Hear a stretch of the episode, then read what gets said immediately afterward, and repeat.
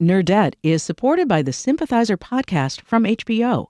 Join host Philip Nguyen in conversation with the cast, crew, and author Viet Thanh Nguyen as they discuss the making of this historic HBO original limited series. Stream new episodes of HBO's The Sympathizer Sundays exclusively on Max, and listen to the Sympathizer podcast wherever you listen to podcasts. Think on your feet for our Fast and Curious 5K, a one of a kind race hosted by WBEZ and the Chicago Sun Times on Saturday, July 27th at Humboldt Park. More info and early bird registration at wbez.org/events. I'm Greta Johnson. I'm Tricia Bobeda. And from WBEZ in Chicago, this is Nerdette. Coming up, ladies who nerd out about science and storytelling. We talk with the hosts of the new NPR science podcast, Invisibilia. And then we get to know Susan B. Anthony. The lady on the coins. The lady on the coins. That, our pal Lauren Chooljian's new musical obsession, and your nerd confessions on Nerdette. Because everybody's a little nerdy about something. Make it snappy, nerd! Nerds! Nerd!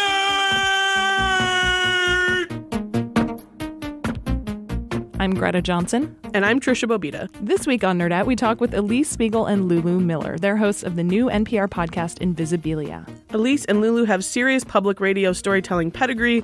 Alix is from This American Life. Lulu is from Radiolab. They've both been working on NPR Science Desk for a while. I knew the second I heard about this show that I would love it. Alix and Lulu could talk about pretty much anything, and I would be there 100%. The show centers around the invisible things in our lives that make us who we are our thoughts, our expectations, perceptions, behavior. Here's a clip from the first episode of Invisibilia called Dark Thoughts. The day I met S, he answered the door in these very colorful shorts. Very cheerful, very friendly. His house is just steps from the ocean. And the water's right here, so it's. Oh, it's so nice. Are you like a surfer? Yeah. And that was the kind of life that he led sunny. Until one day he sat down, I think it was a Friday night. Friday or Saturday evening. To watch a movie with his wife. Relaxing, having a beer. They were newly married. Mm-hmm. And the movie that they decided to watch was this movie called City, City of, of God. God.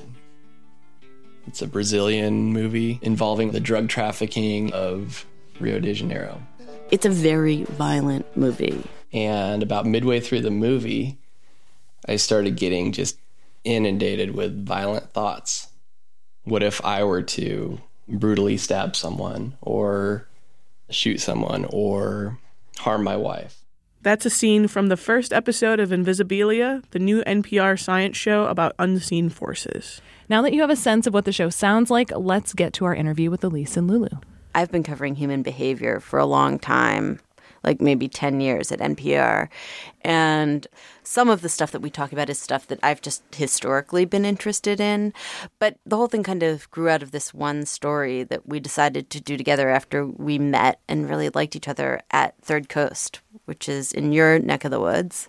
Lulu, do you want to like. Well, yeah. Have you ever seen an action movie where there's a bank robbery and someone puts smoke or powder down and then you can suddenly see the lasers of the alarm system. Oh, yeah. Okay. So I feel like Alix already saw the world with these invisible forces like the lasers. She has been reporting on it for 10 years and there was some sort of experience before that too. I feel like she was already more versed in seeing of the invisibilia, all these invisible forces that pull on us in surprising ways. I came into it more cluelessly like I don't think that someone else's expectations could affect me. I actually really felt like I came into it more blind to those kinds of things. And so for me, it's kind of been a process of realizing in thing after thing, expectations, thoughts, fear, categories, all these different things that are shaping us or controlling us. Each one for me is kind of like a learning experience and a little bit of a surprise. And to be fair, like I have to say, it's not like we sat down and we are like, we're going to do a show about yeah. the invisible forces that shape human behavior. What we did was we created a series of stories, just the things that we were kind Yeah. of natively drawn to. And then when we sat down and we looked at all of the things that we had done, and we kept kind of grasping for how do we explain this stuff that we're interested in? And it seemed like the one overarching thing that contained them all was that what we were trying to do was make more clear the kind of conceptual frames through which we experience the world. Sort of reminds me of like a Mulder Scully thing. That came up earlier today. Continue. I mean, you know, in that sense, it's more of like the skeptic versus the believer. Uh-huh. But there is still something to that idea of having the person who's familiar with sort of decoding that language already, and then the other person who gets to discover it for the first time. Like mm-hmm. that did well for the X Files. it did. I was a fan. We'll be back with more from Invisibilia host Lulu Miller and Alix Spiegel in just a minute. This is Nerdette.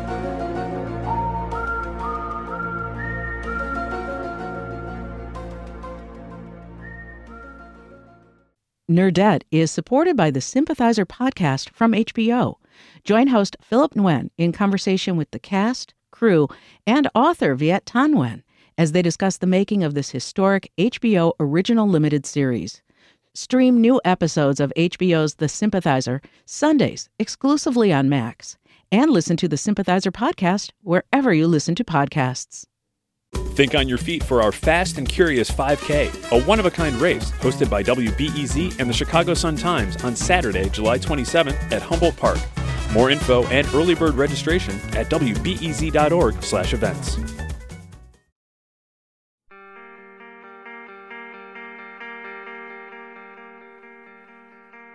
I'm Greta Johnson. And I'm Tricia Bobeda. Right now, we're talking to Alix Spiegel and Lulu Miller of NPR's new sciency show, Invisibilia. These two are responsible for some of the best radio I've ever listened to. One of my favorite stories of all time is from This American Life by Alix. It's called 81 Words, and it's the story of getting the language that defined homosexuality as a mental disorder out of the DSM, the Diagnostic Statistical Manual. That's the book psychiatrists use to diagnose mental illnesses. 81 Words is an incredible story, and we'll put a link to that on our website, nerdettepodcast.com.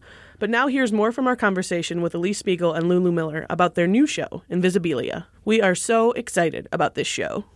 All it really took for me was, oh, lady hosted podcast about science from NPR. Like, I'm there. All in. I think one of my moments for realizing, oh, public radio is special and a thing that I want to be a part of was the 81 Words story. Oh, thanks. Whenever I'm tackling something that's difficult to talk about, I kind of think back to that story and others. I wonder if for each of you, having been aware of each other's careers for so long, is there a story that each of you did? Well, I know what story that Lulu did that I like completely and utterly fell in love with. Which was, she did this truly unbelievable, and this can be my homework for your listeners to go listen to her story about a man's life for a bird. It's about whether or not there's this endangered species of bird up in upstate New York, and um, It's in Michigan, but oh, it's in Michigan. but you sorry. that is you are not required to remember details like that. okay. There's this endangered species of bird. I'm going to steer Yeah, clear of like the specifics right now. Um, That's fair. There's a bird. It's on the radio. Go check it out. No, it's like there's a species of bird that's very rare, and this community mobilizes in order to save this rare bird. And in the process of trying to save the bird, a man loses his life. And Lulu goes up there to essentially ask the question Is this worth it? Would you say that that is like a good representation of Oh, your story? Yeah, absolutely. Okay. Yeah. I mean, it's just so beautiful in so many different ways. And she's getting at all of these things that are really difficult to get at, but which absolutely underlie that situation. And so I just fell in love with that. And yeah. And mine is have you guys heard Unconditional Love? There was a boy Oh my God. who was a Yep. Yes, right? Yep. I wept, actually. I heard that fairly recently and wept. I was just thinking about it and like almost wept again. But like, so it's about a boy from a Romanian orphanage and a family in the States adopts him when he's, I don't remember, three? Seven. Seven. He was older.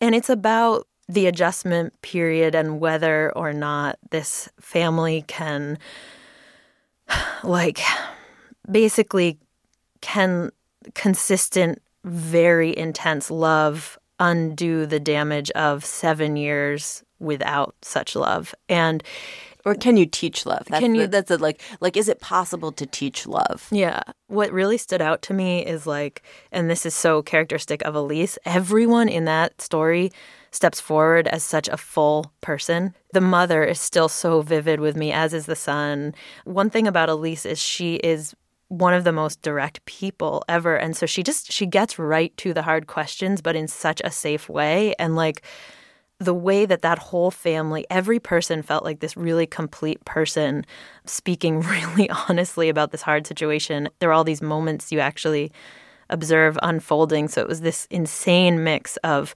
idea and people. It was so powerful, and I would be the happiest person to get to even do one story with her. Like it's it's so amazing to work with her. So yeah, that reminds me, Alix, one of my favorite stories that you did was actually fairly recently, and it was the one for Morning Edition about assisted suicide. Oh yeah. And that's another one of those stories that's so intensely touching and heavy, but also uplifting. And I don't know, I feel like it just contains the entire spectrum of human emotion within these four minutes or however long it is. Thank you. Well, if you like that, then you'll definitely like Invisibilia because I feel like Invisibilia is by far the best work compared to the rest of my NPR work. It's so much richer, and what I do with Lulu, I do much better than what I can do alone. Oh, that's so basically. Beautiful. And it's funny. We do the funny. You're actually having together. a good time doing really we good are work. having a good time, and it includes the funny in a way that I would say my old work did not include the funny, but my new Lulu infused work definitely includes the funny. So that's good because she, Which is basically just pressing record and letting Alix talk. It's just letting Alix be Alix. So that's like a new element to the work that Lulu brought. Well, that maybe answers my question, but I was wondering even this first episode is largely about those dark thoughts. I feel Yeah. like you're not afraid to occupy dark spaces, which I think is really important. But do you ever just feel like you need to just get out of there? Yeah. We have, I mean, like that was so the thoughts episode is the first episode, and that we had not, I think, yet found our footing. We are evolving and will continue to evolve, and we definitely go for much lighter stuff. and, believe and then me. and then something happened too at the end of that first episode. We had put it all together and we're getting ready to listen to it as an hour. And we were, and Alix goes, "Gosh, one story about a man overcome by murderous thoughts, and another story about a man locked inside his body for 13 years. Do you think we're a little dark? I think we need a dance party." And then the most like fun, upbeat dance music comes on, and so now every hour actually ends with a dance party um, and and the kind of broader idea being like life is hard. The experience of living inside one's own head can be lonely and excruciating, and yet we dance. We're trying to interweave lightness with the reality that can be the pain of life. We're trying to braid those two things together. I love that. It reminds me of a Ken Robinson quote. The he wrote The Element and does those great TED talks about creativity and education. And he said, "So many of us have forgotten that our bodies are for more than carrying our heads to meetings. Oh, that's good. Mm-hmm. And so if mm-hmm. you're gonna go really internal to sort of shake it off." Oh no! I made a Taylor Swift pun and I didn't even mean to. no, it wasn't. there it is. Florence. There it is. machine. Florence in the Oh, yeah, Machine. perfect. It was a much cooler reference. Perfect. yep.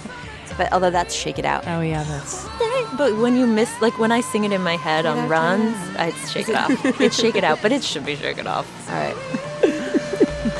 this is Nerdette.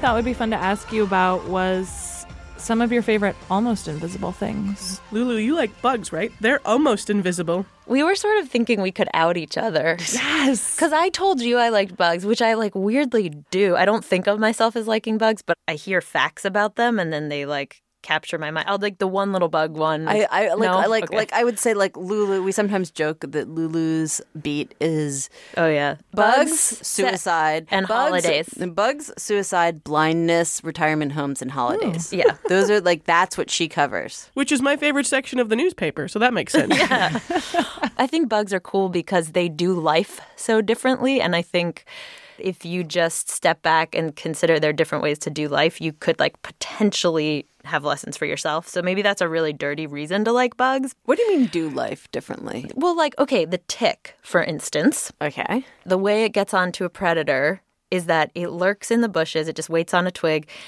and then it doesn't jump. The tick doesn't jump, it waits for a predator to walk into it.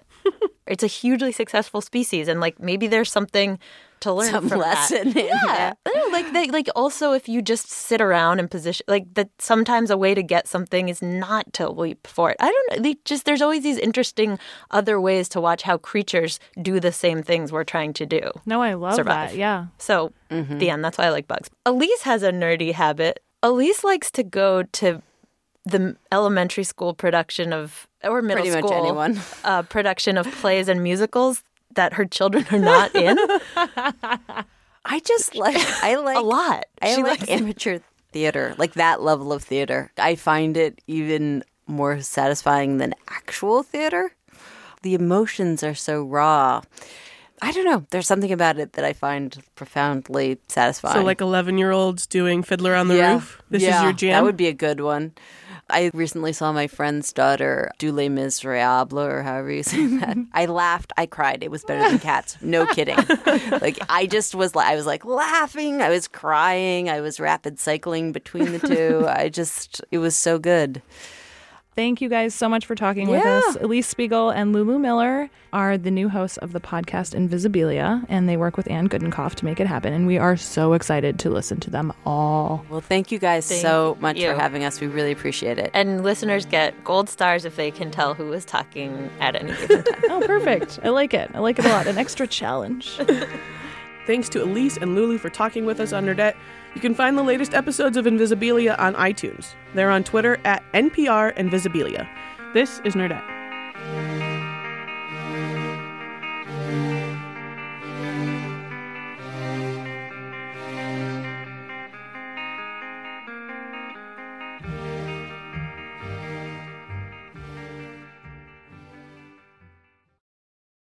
You're listening to Nerdette. I'm Tricia Bobeda, here with Greta Johnson. Tricia, it's pop quiz time. What do you know about Susan B. Anthony? Uh, she's on the coin, and we don't have a lot of ladies on coin, so she must be pretty awesome. I'm pretty sure it's just her and Sacagawea, right? Those are the only ladies on American coins I can think of. Yeah, there there's a lot of white dudes on our dollars. it's very true. Anyway, Susan B. Anthony, 141 years ago this week, she petitioned Congress to help her out in a legal matter. And Congress back then was about as useless as it is now. Now, now, now, let's not equivocate. Now, back in November of 1872, Susan was trying to vote in the presidential election. This was obviously in the time in American history before women were actually allowed to vote. That year, the election for president was Civil War General Ulysses S. Grant up against newspaperman Horace Greeley. Who'd Susan vote for? Susan voted for Grant, and later that day she wrote a letter to her dear friend Elizabeth Cady Stanton saying, So we are in for a fine agitation in Rochester on the question. I love that all she had to say was the question. Elizabeth Cady Stanton knew. Yeah, I also really liked it because a fine agitation is a phrase that we should all be using a lot more in life. Elizabeth Cady Stanton and Susan B. Anthony had total ovaries over broveries bond, as Leslie Knope would say. They were both fighting for women's suffrage. Yeah, you often hear their two names together when it comes to the women's vote. So soon after that, a warrant was issued for Susan's arrest because she voted and she wasn't allowed to. Someone came to the Anthony house where Susan says she demanded to be arrested like a man. What does that even mean? Well, apparently, like the way she told the story later on was that someone just showed up and, you know, kind of went into the parlor and sat there and chatted with her about the weather. Like he tried to be a gentleman with her. And she was like, listen, man, this is, you know, like she pretty much said, I'm asking for equal rights. Give them to me on this side of the coin, too, which is pretty cool. Side of the coin. Yeah. Yep. Yep. You're welcome. anyway, in January of 1873, she was indicted for having knowingly voted without having a lawful right to vote. At this point, Susan was 52 years old. She used the time until her trial to travel throughout New York, presenting a speech called Is It a Crime for a Citizen of the United States to Vote? When her trial began in June, a jury didn't even deliberate before a judge said she was found guilty. She was fined $100. And this is $100 in 1873, so that'd be almost $2,000 today, at least according to the inflation calculator I found on the internet. You know, it's uh, that's the exact value according to the inflation calculator I found on the internet as well. so yeah, it was for that fine that Susan went to Congress. She asked that the fee be remitted, quote, as an expression of the sense of this high tribunal that her conviction was unjust, unquote. Congress never remitted the fine, but here's my favorite part. Susan also never paid for it. Yeah, Susan. She used the trial as political capital, making and passing out thousands of copies of the trial transcripts to try to show everyone how unjust this entire process was for her. Some people thought these legal actions gave Susan B. Anthony a martyr status. Other people thought she had become like a common criminal. One newspaper editorial at the time said, quote, if it is a mere question of who got the best of it, Miss Anthony is still ahead. She has voted, and the American Constitution has survived the shock. Finding her $100 does not rule out the fact that women voted and went home, and the world jogged on as before. Unquote. Isn't that great? Just makes me so happy. You can learn more about Susan B. Anthony and other great lady nerds of history on our website, nerdettepodcast.com.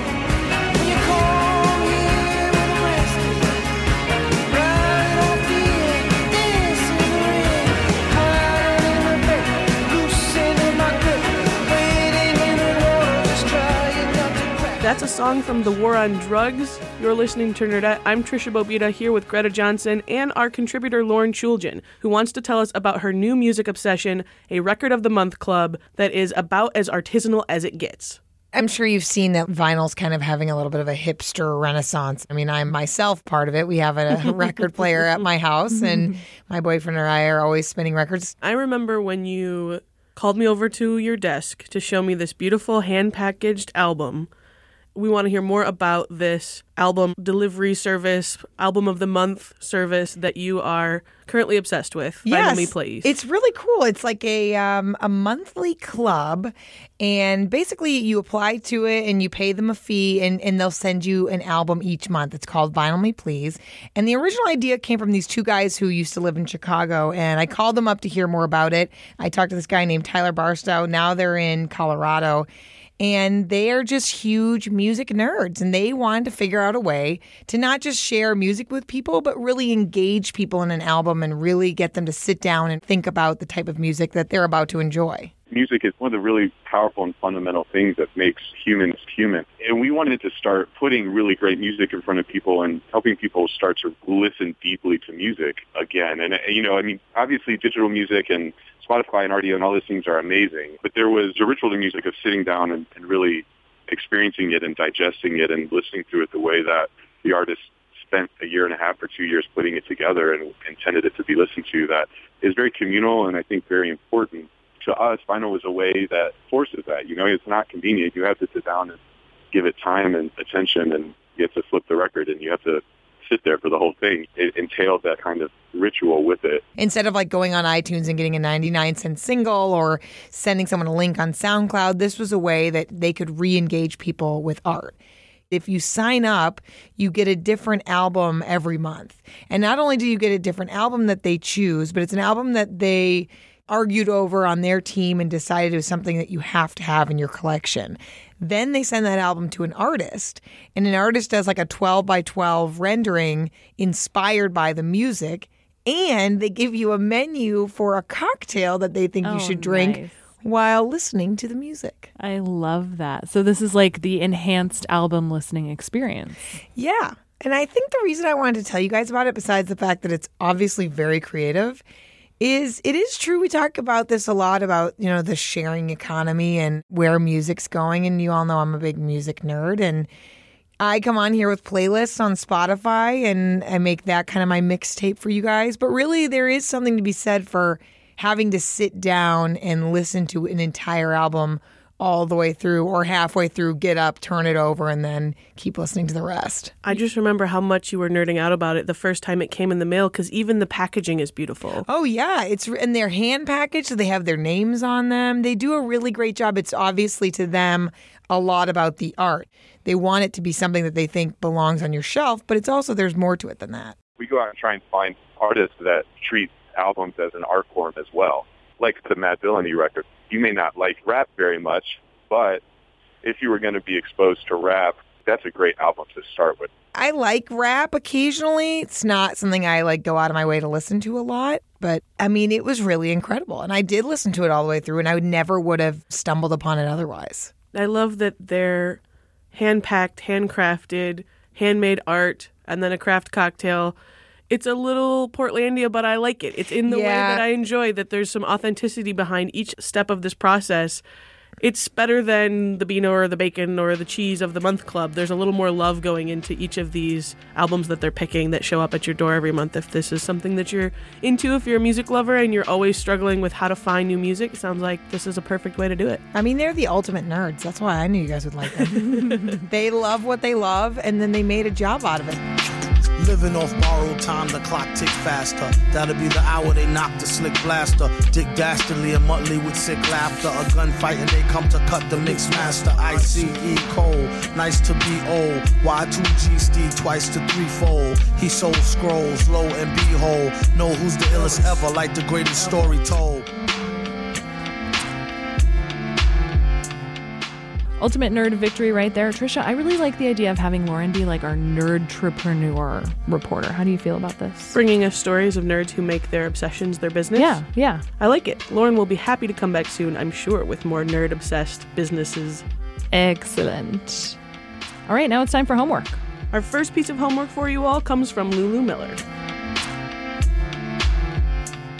There is a graffiti artist named Blue, B L U, and he does, it's like so genre bending. Like he basically makes graffiti that is animated so it walks over like cities and there are these like 3 or 5 or 7 minute YouTube videos. If you just google BLU, blue graffiti animation, you'll be led to a bunch of them and they're the most entrancing beautiful things because you see like artwork getting up and walking, but it's in real time. It's just one of those like, oh, that can happen and they're just beautiful. We looked at these YouTube videos. They are amazing. We'll put a link on nerdettepodcast.com. And there's one more assignment for you this week, and it comes from Alix Spiegel. The Sixth Extinction by Elizabeth Kolbert. She's one of my favorite journalists in the universe. She writes about the environment, but she does it in a way that is so utterly beautiful and compelling. And it has this really interesting chapter about the idea of extinction and how that idea came into being which I find utterly beautiful. And then one of my favorite things of the last year is that John Oliver did. Did you guys see his song that he did for the dictator of Syria, Assad? Oh my God, no. Okay, type Yeah. John Oliver and Assad into YouTube because, like, in a certain way, that is what I want our show ultimately somehow to be. Wow. I don't I don't know how we're going to get there, but there is an essence that you find in that that I would like to bring to our show. Right said Fred is involved. Right said Fred is involved. That's really hilarious and amazing homework. Yeah, I no, it. I, I highly recommend it. Such good homework. Here's a taste of that John Oliver song. You're too awful for this earth. Too awful for this earth. So awful it hurts. Your face has barely got a chin. It's barely got a chin. You look just like him. So please stop downloading our tracks. Stop downloading our tracks. Here's your money back. Now it's time to hear from you. Time for Nerd Confessions. Nerd confessions. Tricia, I know I say this every time, but this might be actually my favorite nerd confession. Ready? I'm ready. Hi, this is Robin, and this is my Nerdette confession. I'm a huge Star Wars fan, just the movies. I've been that way my whole life. My dad has a PhD in aerospace engineering, so I was raised by literally a rocket scientist. So I have mad nerd street cred.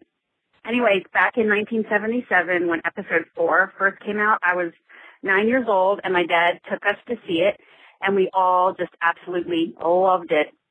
So he actually took us back to the theater when it first came out 12 more times to see it as a family. So that was super fun. Um, and so fast forward to a couple years ago, I got a new vehicle and I wanted to get a cool license plate, like a personalized. So I went to the website where you can see if anybody else has the plate that you want. And so I was so excited to be able to get MTFBWY, and I'll let you figure out what that stands for. I couldn't believe nobody else in my whole state had that. And then fast forward to about six months ago, I was driving down a major highway across my state, and I came up behind a big old pickup truck, and her license plate was MTFBWU, which I couldn't believe my eyes until I saw the Sith Lord sticker in her window, and I have a Rebel Alliance sticker. So, of course, I drove next to her, and we waved and beeped and smiled and thumbed up, if that's a verb. And I just thought it was so cool to think of someone else going to that website and saying, oh, somebody already has MTFBWI, but I'll go phonetic and get a U. And what are the chances of running into that person, well, not literally, on the highway, the, the two biggest Star Wars nerds with license plates in the state. So I love that. And I was hoping you guys would be as excited as me. And finally, if you guys do decide to post my confession, I can't wait to play it for my three awesome daughters who are not nerdettes for some weird reason because they're awfully young and I think it's probably not too late to try and convert them. Okay, have a good one.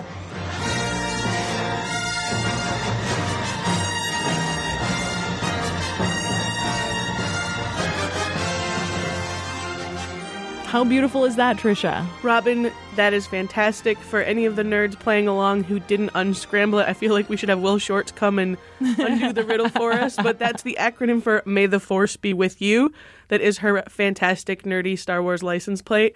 I happen to be wearing right now in the studio a Trust Me, I'm a Jedi Yoda t shirt that my brother gave me. So this made me extremely happy. I haven't seen Star Wars a dozen times in theaters because my theater going Star Wars days were the prequels, and those weren't really worth seeing a dozen times. But Greta, how many times have you seen Star Wars? Oh my gosh, so many times. Robin, thank you for that nerd confession. We hope you play this episode for your daughters, and we hope that you nerds call in like Robin did. Call us 312 600 5638. You know what else, Robin, I really love about your nerd confession is the phrase mad nerd street cred. I feel like we all need to be rocking that a little more often. Call us and leave your nerd confession 312 600 5638. That's also where you could call to suggest a great lady nerd of history for us to profile. Or just say hi. We love voicemails. Thanks to Alix Spiegel and Lulu Miller for joining us this week. And to Lauren Chooljian for introducing us to Vinyl Me Please. You can find us at nerdettepodcast.com. That's where you can sign up for our email newsletter. It's on the left side of the homepage. You can talk with us on Twitter at nerdettepodcast or like us on Facebook. We put many book reviews on our Instagram. That's at nerdettepodcast. The show is produced by us, Tricia Bobeda and Greta Johnson, with help from Joe Deso and Iris Lynn. Thanks to Caitlin Saunders from NPR for helping us as well this week. Chicago Public Media creates award winning content about the issues that affect nerds like you. More information is available at chicagopublicmedia.org. Thank you for listening on iTunes, Stitcher, and SoundCloud. Throw some stars and write a review if you're feeling generous. Like the excellent Get With the Program did on iTunes. All the rest of you get with the program and go do it. Do it. We appreciate the stars, the retweets, and the shares. And there's one other way you can help Nerdette. If you're a nerd with a business or who works for one that wants to get your message heard by Nerdette listeners, you can underwrite this show. Email us nerdettepodcast at gmail.com to learn more about sponsorship opportunities. Our theme music is New Old Toys by Poddington Bear. Do your homework. Do your homework. Nerdette is supported by the Sympathizer podcast from HBO. Join host Philip Nguyen in conversation with the cast, crew, and author Viet Thanh Nguyen as they discuss the making of this historic HBO original limited series. Stream new episodes of HBO's The Sympathizer Sundays exclusively on Max and listen to the Sympathizer podcast wherever you listen to podcasts.